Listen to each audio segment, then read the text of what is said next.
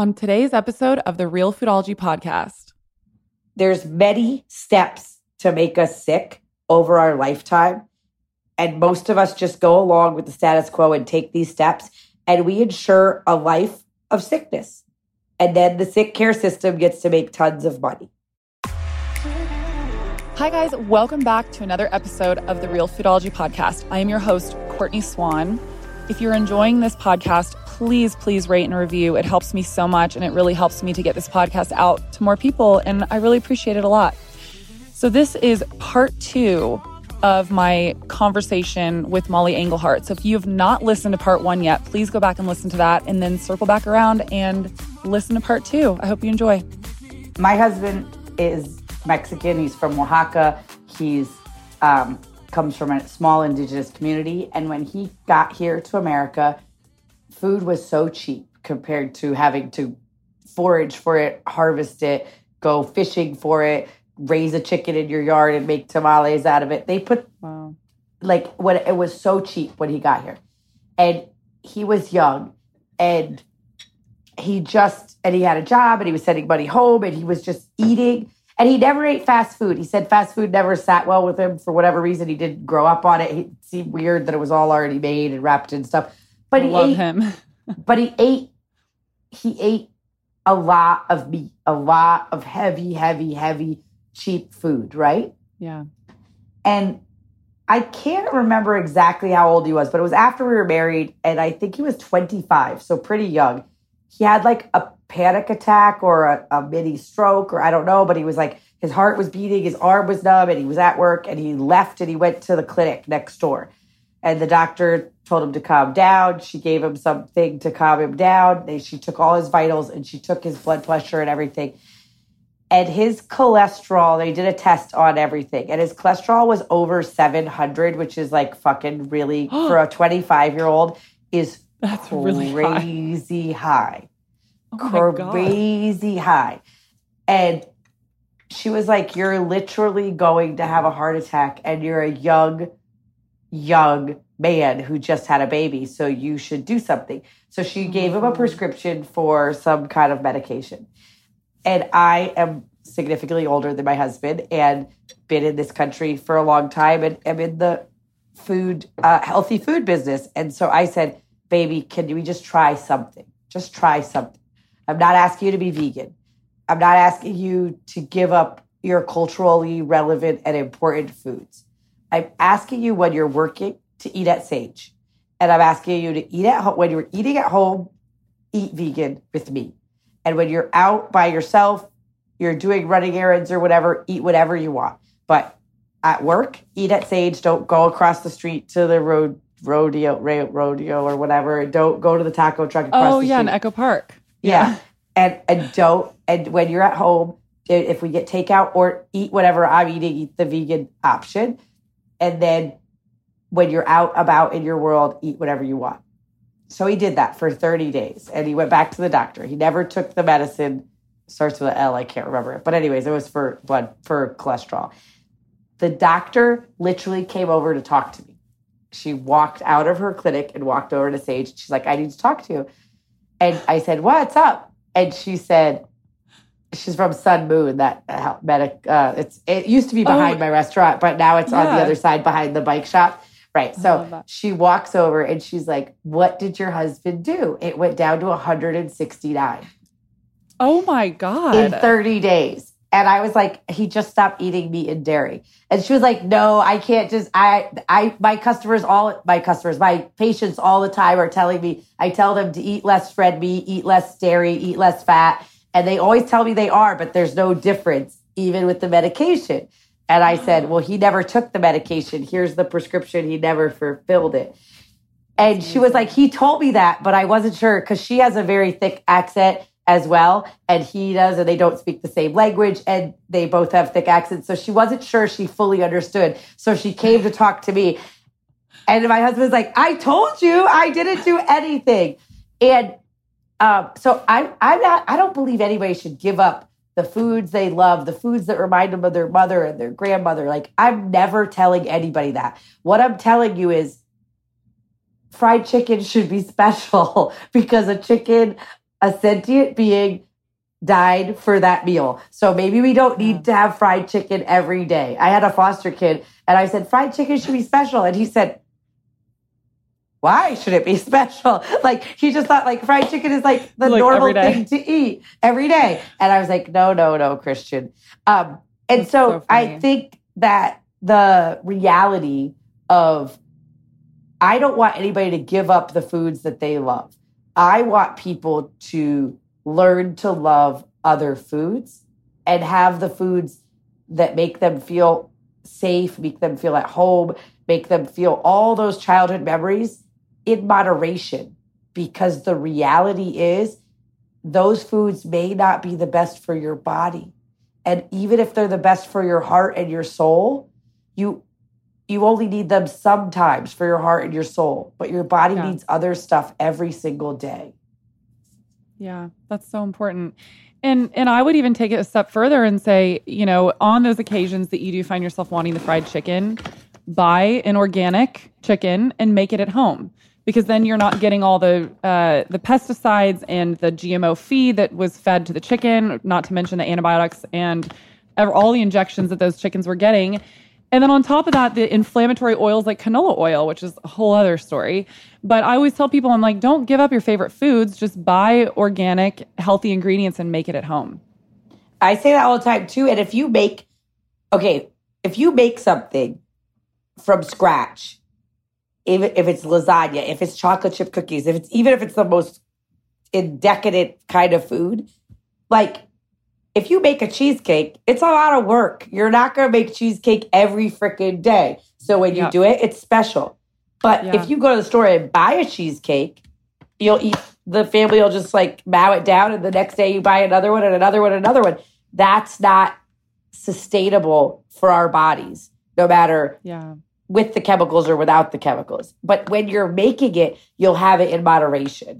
And I just yeah. think less than 100 years ago, every other person was growing at least a significant portion of their food. Right now in your life, in your community, like how many people are growing a significant portion of their food? I'm not talking about herbs in their window. I'm saying like a significant. I think I, I literally know like one friend that does, and she lives on a farm. so, yeah. Yeah. I, I think that we have forgotten the importance. Like the value of food. When people say it's a privilege to eat expensive food, they've got it all backwards. It's a privilege to eat cheap food.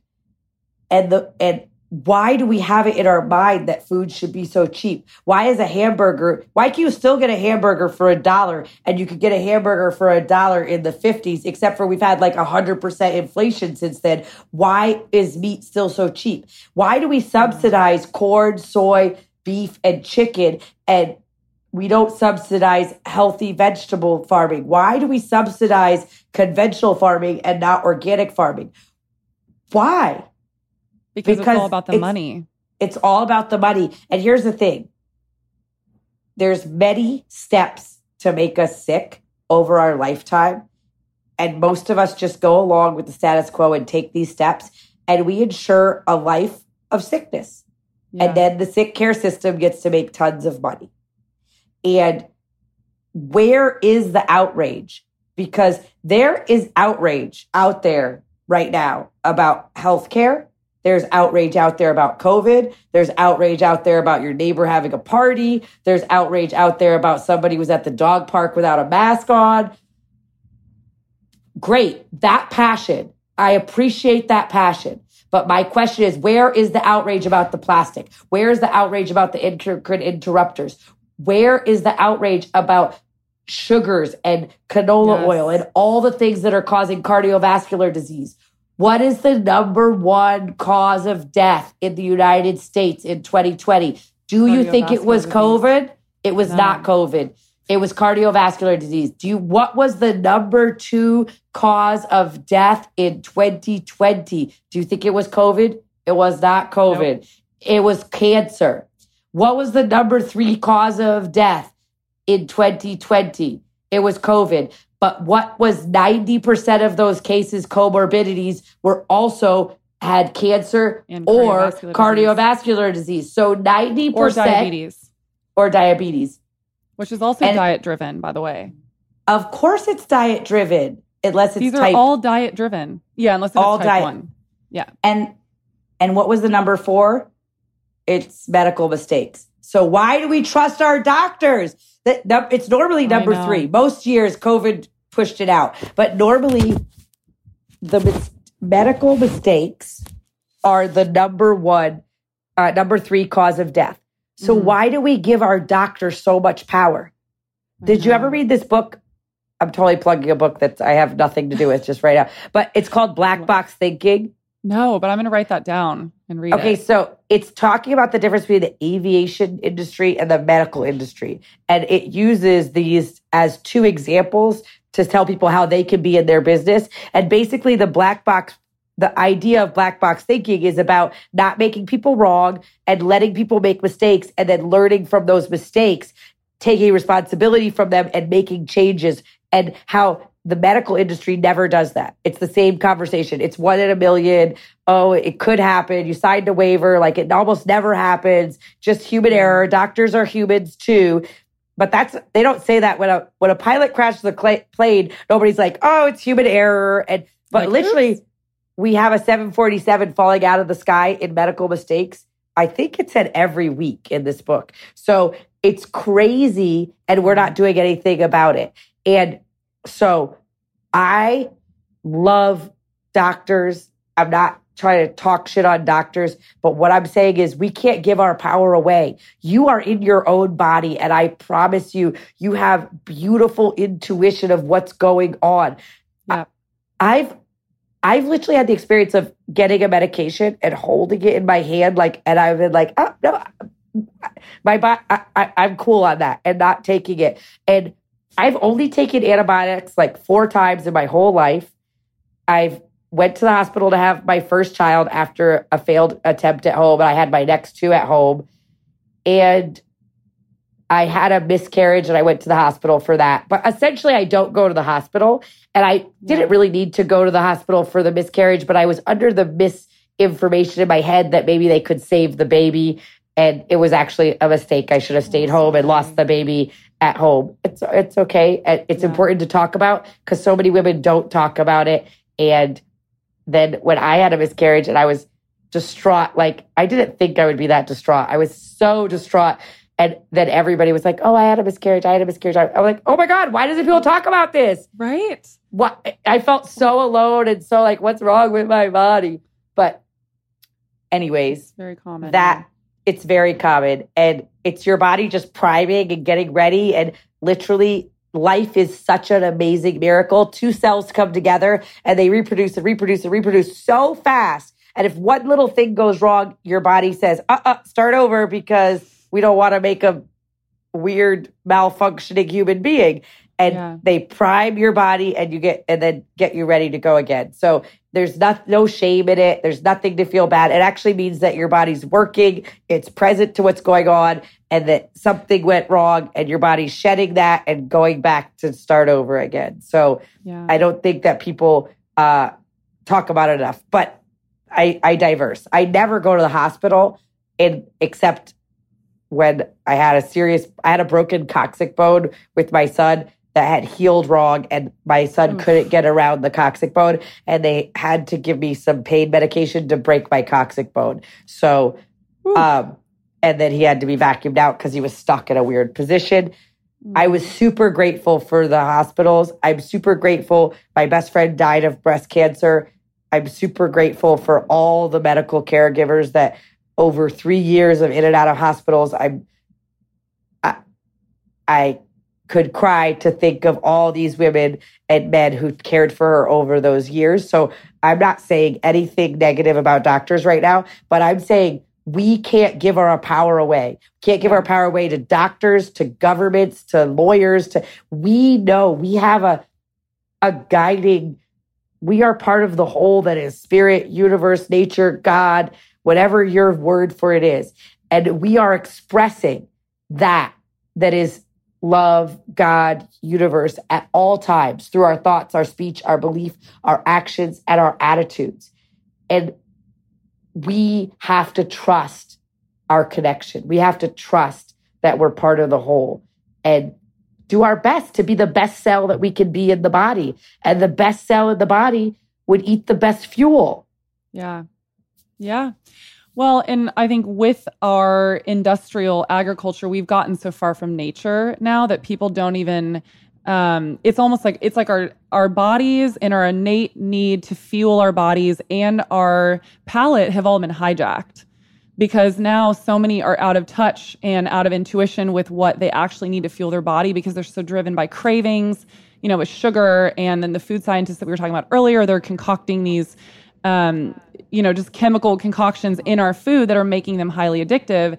And what we need to be doing is getting back to nature and getting back in touch with what our bodies actually crave for fuel and really need for fuel and to nourish our bodies. For sure. But we don't. Yeah we're out of touch with nature in so many different yeah. ways. I mean, we look at these sterile orchards and and this is the thing about the vegan and the not vegan and the farm and the like the farm that just grows one thing is killing rural America, is killing small towns. Mm. If you have animals and you have different kinds of crops and you have maybe some agrotourism and you have perennials and annuals and all this stuff. You have employees and you have a veterinarian in your town and a tractor store and a tool supply and a mechanic. But if you have one guy managing thousands of acres with some big equipment and that's it, mm. the the community dies around you. So, yeah. do we want the farms to be something that fuels communities around them? Or do we want them to be monocultures that kill communities around them? And then that food goes out to the urban centers and kills everybody there. That's not what we want. No. But we do need people to recommit to the earth. We need people to choose better because right now, the average age of a farmer is 70 something. Mm. I'm a young, I'm 43 and I'm like the youngest farmer around out here that I know. And everybody's like, "Oh, you'll learn. You're you're young and like." and in any other career, I wouldn't be like the baby, but I'm like the baby out here, right? Yeah, and that's fine. But what happens right now? We are constantly talking about this guy on our street is 80 something, and this guy is 80 something, and I just bought a new property that's right down the street from mine. The guy was 97, his kids were 77 and nobody wanted it. So what what happens? What happens if we don't get new young in quotation marks people to want to custodian the land? Yeah. We have to care beyond our own stratosphere.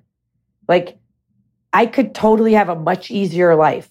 I could live in LA. I could make good money with my restaurants. I could go home and lay by a pool and feel good about that I'm selling, I'm serving thousands of plant based meals a day. My job is done. But that's not enough. The world is a system. The world is a system, and we have to be the best part of the system. So we can't look through a narrow view of just not eating meat or just not uh, doing this or not doing that. We have to look at the whole world and how do we function in it as the best participant? We're all roommates on a rock flying through space. Are you going to be the best roommate or are you going to be the roommate who loses the dishes in the sink every single day? I'm going to be the best roommate. I'm not going to leave the dishes in the sink every day.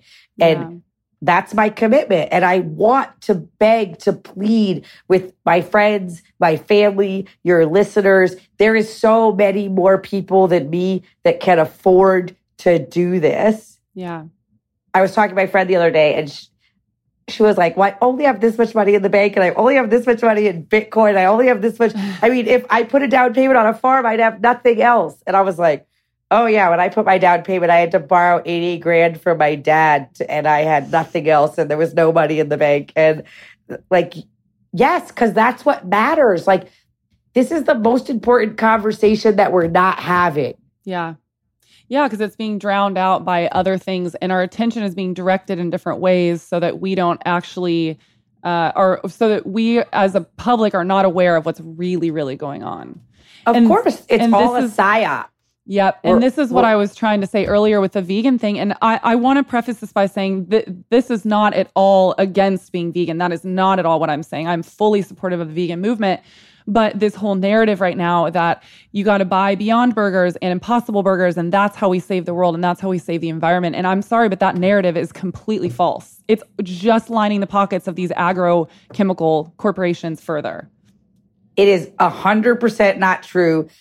They come packed in four packs, packed in plastic. Plastic. pa- and I don't care if it's plant plastic. Plant plastic turns to microplastics that end up in the ocean, the same as hmm. petroleum plastics. Like to say, if you go and you you made plastic out of canola oil, or you made plastic out of diesel, or you made plastic out of petroleum, or you made plastic out of cord oil, it's all still plastic. It all still is endocrine interrupters. It still kills hmm. fish. Like there's nothing. I actually transferred to plastic cups in my restaurant, and everybody was like, Why did you do that? And I said, Because it's greenwashing. We're growing GMO corn as a monocrop to make plastic cups that people can feel good about after their yoga class. And the reality is, I can get a plastic cup that is 100% post consumer recycled plastic Yeah. it's better. It's better. I'm taking less, pla- making less plastic in the world. It's better. And mm-hmm. people were had a hard time with that. But the reality is, there's also nowhere in LA to compost those plastic compostable cups. And so I'm not sure that it makes a difference to do that. It just makes people feel better about it so they don't feel as obligated to bring their own cup. During COVID, you're not allowed to bring your own cup. But um, that's contributing to a lot of other issues right now. Yeah. Oh, don't get me started because with the everything's to go. Everybody's like, oh, we're saving the planet because people aren't driving during COVID. I own a restaurant and my to go ware is up. It's so big that we had to create an extra different line and separate it out because managers were going to not get their bonuses because controllables were so out of control because it's such a big portion of everything. So, and the thing is, is like just everybody's saying like, oh, we're not driving. Okay, great. We're not driving that. We should drive less. We should ride a bike. I 100% agree with that. But when we eat everything out of a styrofoam or a plastic or a box that's paper but plastic lined container, think about how much more trash we made in 2020 than we did in 2019. Yeah, it's infuriating. It's crazy pants. So we can't just, again, it's about the system. We have to have a systems mentality. When you think about your body, it's a system. And we can't just like give it a pill and keep eating canola oil over here. We have to, if you want to go with medicine, if that's urgent, but you still need to take the steps to give your body food should be something that's feeding your body, not something that your body has to overcome and survive. Yes. And food is something that we have to overcome and survive at this point. It's not something that's feeding your body. And I noticed that once you train your palate to what is nourishing you, I, I sit around a table with people almost every night that get to eat food off of the farm. And it's like it's palatable. You can hear people like they're bo- they're making noises that you don't make when you're just eating. Like I mean, it's like mm, mm, oh my god. The other day, my husband was like, "Stop! My body's just really enjoying this food. Don't talk." I'm like, I'm like, okay, great. But it's like it's so you can feel it. Like we made these roasted beet, roasted root vegetable bowls with the turmeric rice and fresh sprouts on top, and I tahini dressing, and people were like making verbal noises with their mouths like oh my god this is so good. This is so good. And i've had multiple people say from the csa or what having stuff from the farm and saying like I, my body i felt there was something in this food. There was something in this that my body was like i need more of that but we have to train our body to even pick up on that because we're so uh Disconnected. trained and trained. we're trained to these other things. A, a quick funny story is I grew up in a small town and there was I didn't eat fast food because we were vegan. And then a Taco Bell came to town and there was a lot of propaganda when I was in high school about Taco Bell having vegan options and this oh was yeah, like I remember that. this too. was big Taco Bell vegan options propaganda. And I remember starting to get the seven layer burrito with no cream and no cheese. And this was like a big thing. And I remember having a conversation with my mom. I'm like 16. I'm like, Mom, there must be something in. And I was like, rice and beans that my body really needs because I'm like always craving Taco Bell. Like, no, it was the MSG. Like MSG is in it. And that's why I was craving it. But because I grew up in a house where we thought about food and everything, I was thinking of it like, I, there, I mean, maybe I'm just not getting enough protein and beans and rice is a complete protein or whatever. Like, I really didn't know at 16 that it was. And my mom, my mom was like, way down the conspiracy rabbit hole at all times. So my mom was like, "Oh, you know they're putting some chemicals in that to get you addicted. You shouldn't be eating that stuff." Um, and she she was wasn't. right. She turns out she was right. Eh, turns out she was right about a lot of stuff. I had to apologize about telling her to stop sending me emails a couple years ago.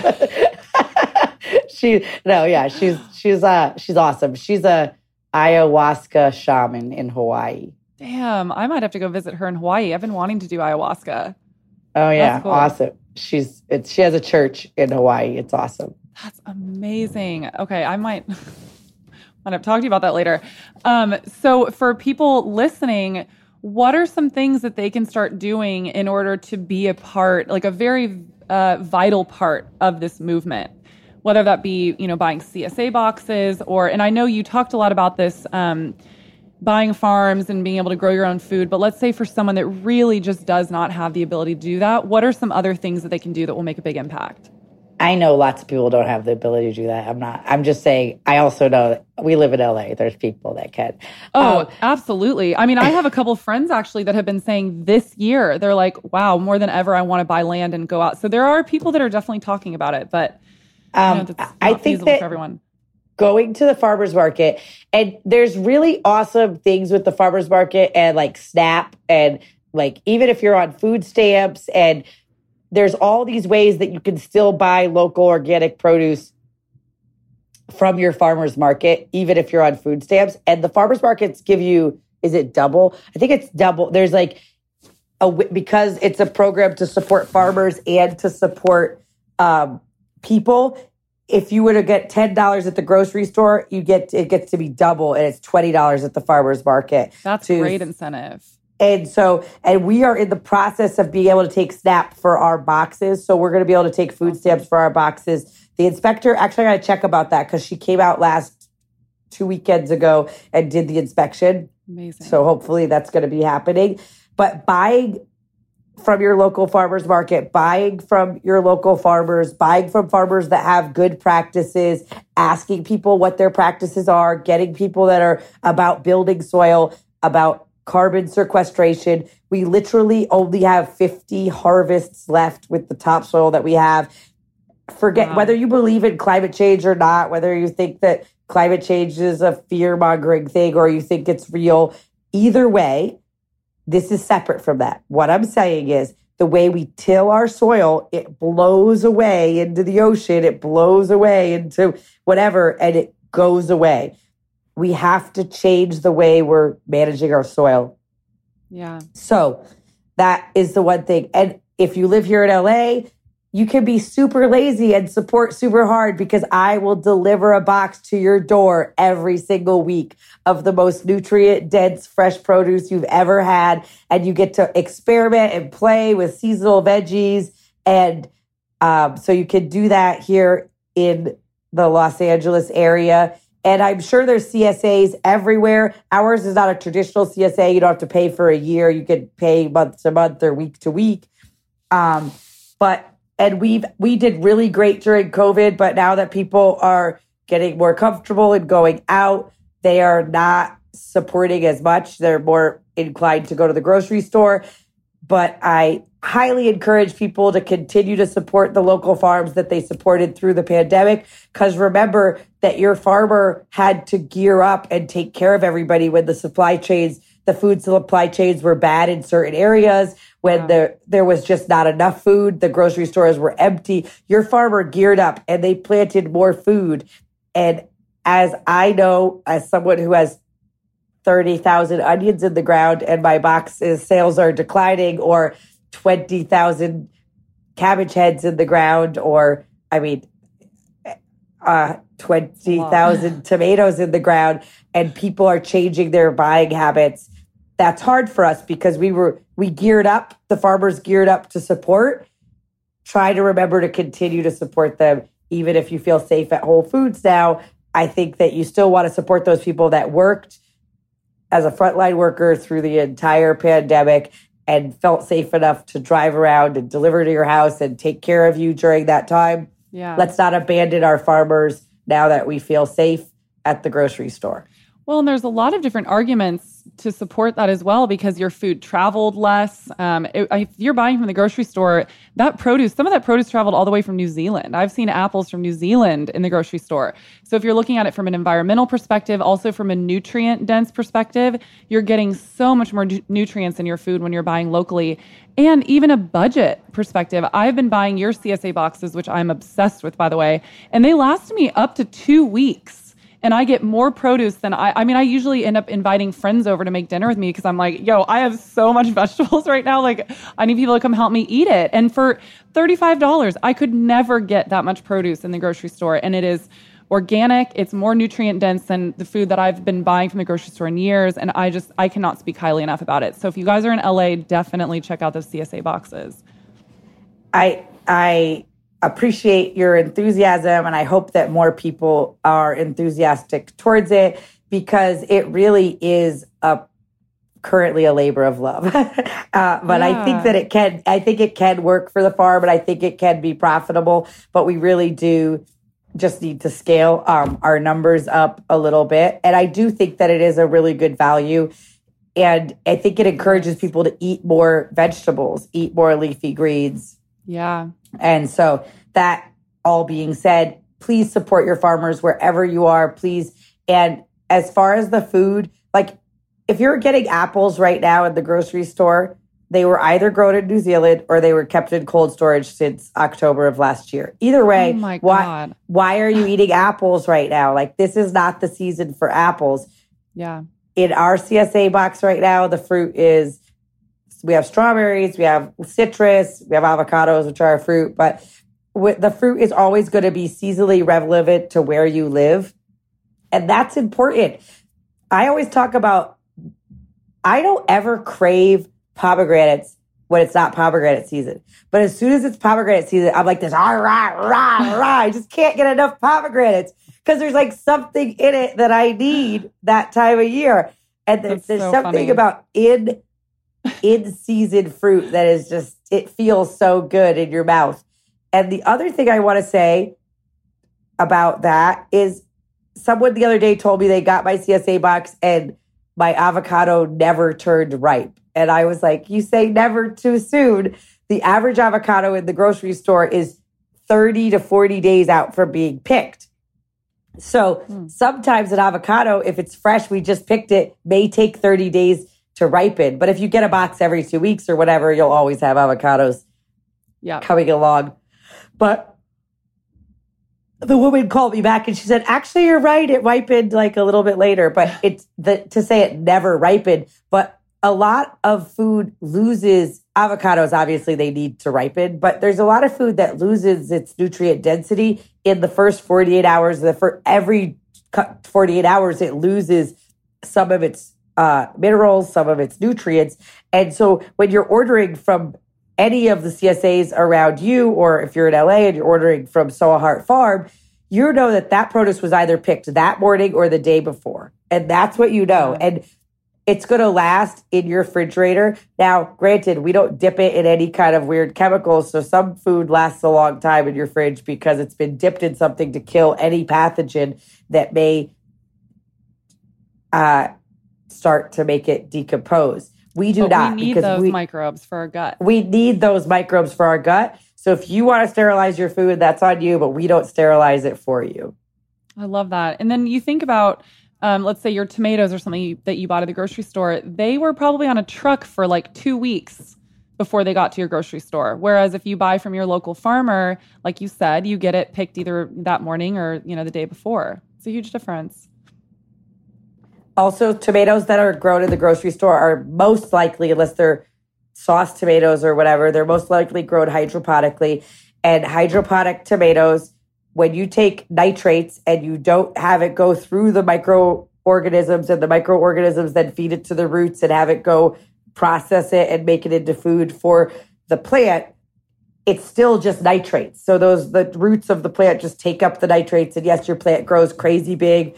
I was a pot grower. I love hydroponics for that. uh, when I did that, but when you take nitrates and it just goes up into the tomato and now it's still nitrates, nitrates are carcinogenic. A tomato has lipids and all this stuff that's cancer fighting that grew in soil. And a tomato that was grown in hydroponics is carcinogenic. And so there's no question whether we should be eating soil grown food or hydroponic food. I'm glad we have the technology. And if it all hits shit hits the fan and we're all like cyborg as we want to be living in cities and eh, growing in towers and like huge buildings in New York City, I guess we're glad that we have that technology. But we have an opportunity to farm alongside of nature and help reverse the damage we've done, draw down carbon and build soil. We have that opportunity right now. Yeah. But we, the people that are willing to do it, can only do it if people like you and other people out there are willing to support our mission and think that our mission has value. And I don't want to fight with anybody on the internet. And if you don't like what we're doing, there's lots of other places to buy food. But if you are at all inspired about being in growing food with nature, being in nature, and eating food that is grown in healthy soil without any fertilizers, pesticides, or anything like that. That's what I'm providing. And I need people to want to buy that for it for us to keep doing that. Yeah. Well, Love that so much. Um, I want to ask you one more question that I ask everyone before we go. What are your health non negotiables? Those, those can look like so many different things. Like, for example, for me, um, I only buy organic produce. So basically, anything that comes into my house is only organic. And um, I make sure that I have greens with at least one meal a day. And I always make sure that I have vegetables with every meal. And those are kind of non negotiables for me that no matter what, I always make sure happens for me every day that, that provide, um, that are that help me with with staying on track with my health. And so, what would be yours? Um, I eat greens every day. I didn't know. I never thought of it as like a health non-negotiable, but I eat greens every day. My kids, so my kids can't watch a screen until after dinner, after dark, after vegetable, and after a bath. So I, I guess for that. my kids, they have to eat a vegetable to get screen time, um, among other things. But that um, so that's a non-negotiable in my house that the kids can't just like eat some toast and some crackers and go upstairs and get to watch their TV show. Um, so that is a non-negotiable.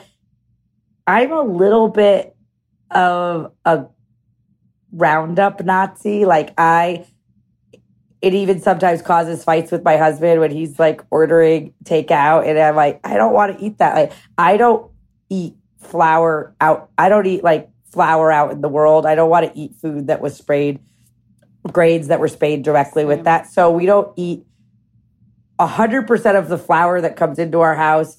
For, if it's pancake mix, if it's crackers, if it's anything, is organic. So um, I, I, think all the, it goes without saying that all the vegetables that come into my house um, are from the farm. So they're all organic. And then in the restaurants during the pandemic, uh, we we had to make some adjustments of what was available, and we had some non-negotiables. So we because it was crazy with the food chain, supply chain, and stuff for a little while there. And so the non-negotiables were we were never going to have any of the dirty dozen, not organic in the restaurant. So no spinach, no um, none of those were going to be. No flour, no grains were going to be, and um, no flowers, no grains, none of the dirty dozen, no strawberries uh, I can't. I think that that was like oh, and no no root vegetables um, uh, because they sit in the the ground. And we were getting the smallest potatoes like you couldn't believe. And people were like your french fries are so ugly. They're wilty. There wasn't a french fry bigger than this big. And i was like oh my god i don't know. How can i be my commitment in the world and make my customers happy? But um That's hard. so that's my non-negotiable. And can i just make a request? And this is a request i make of the consumer is life is driven by consumers. So if you're willing to eat a lemon that's not perfectly yellow or has a tiny little scratch on it from a branch farmers can make a living wage. If you're willing to eat an orange that's not perfectly orange it has a scratch on it we throw away so much food Mm. because the consumer is driving the demand. And Walmart and Vons and all the packing houses are divi- driving these demands. So my request is if you look at the produce in my box, it's fresh and it's delicious, but they're not perfect. And my request is that consumers remember that nature is not perfect and nature is not uniform. And why do we think that every peach, when you get a case of peaches, organic, even if they're organic peaches at Costco, every peach is the same size and they fit in those little pockets. Somebody somewhere is throwing away all the rest of the peaches that were not that size.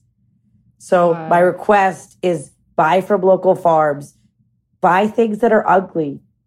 I don't necessarily mean from ugly produce, and I don't think they're ugly, but they're different. And it's ridiculous when we have to throw away huge percentages of our crops.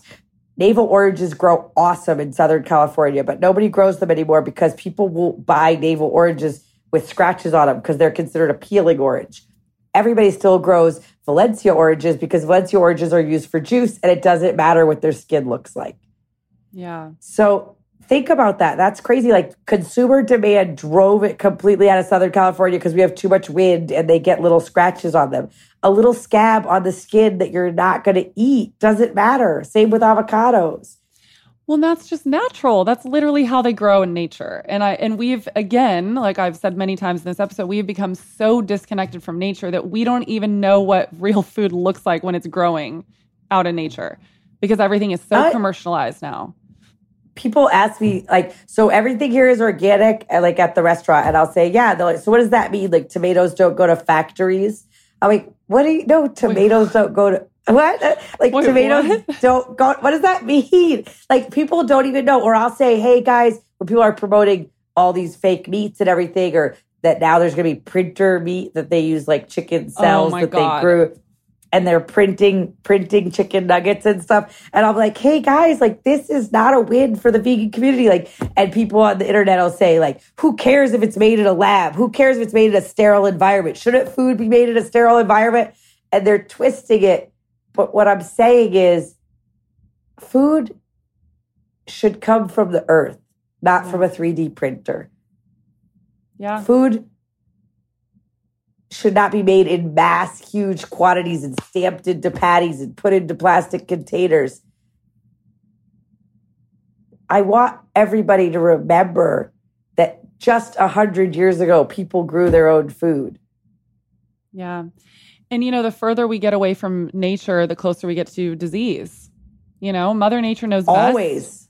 and she provides us with everything that we need to feed and fuel ourselves and it's every time that man intervenes whether it's you know with the industrial agriculture that we were talking about or so many other different ways that we intervene instead of just learning to work with nature you know for some reason we've gotten this concept as humans that we think that we know better but uh, if time and time again if history has proved anything it's that the the further we get away from nature the sicker we become Always.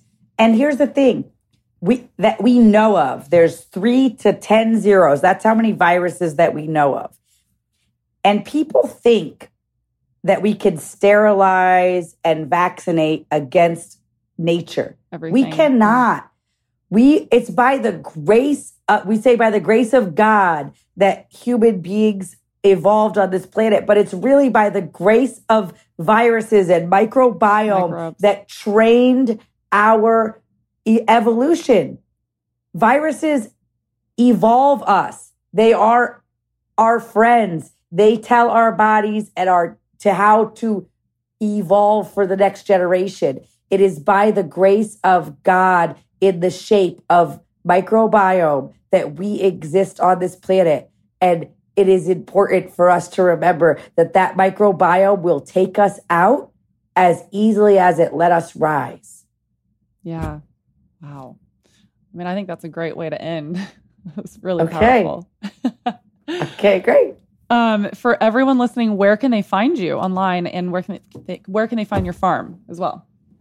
Um, I'm in Fillmore, California, just outside of Los Angeles. We have a website. It's sowaheart.com. You can sign up for the CSA there. We have an Instagram. It's so at Sowaheart, and I have an Instagram at Chef Mollie. And the restaurant is The Kind Sage. And we have four restaurants. There's one in Agoura Hills, Echo Park, Pasadena, and Culver City. So, whatever part of Los Angeles you're in. And we have our own app. Please don't order through the third parties. They take 30%, and restaurants operate at super razor thin margins. We've invested highly in our own app and our own cars and our own drivers, giving people jobs. Please uh, support, download the app and support us directly. Yes, I love that so much. Thank you so much for coming on. Thank you for being a food warrior. Uh, and the food revolution is going to look a lot of different ways. And the only social justice is food justice. And so thank you for the work that you're doing. Thanks for listening to today's episode of the Real Foodology Podcast. If you liked this episode, please leave a review in your podcast app to let me know. This is a resident media production produced by Drake Peterson and edited by Chris McCone. The theme song is called Heaven by the amazing singer Georgie, spelled with a J. Love you guys so much. See you next week.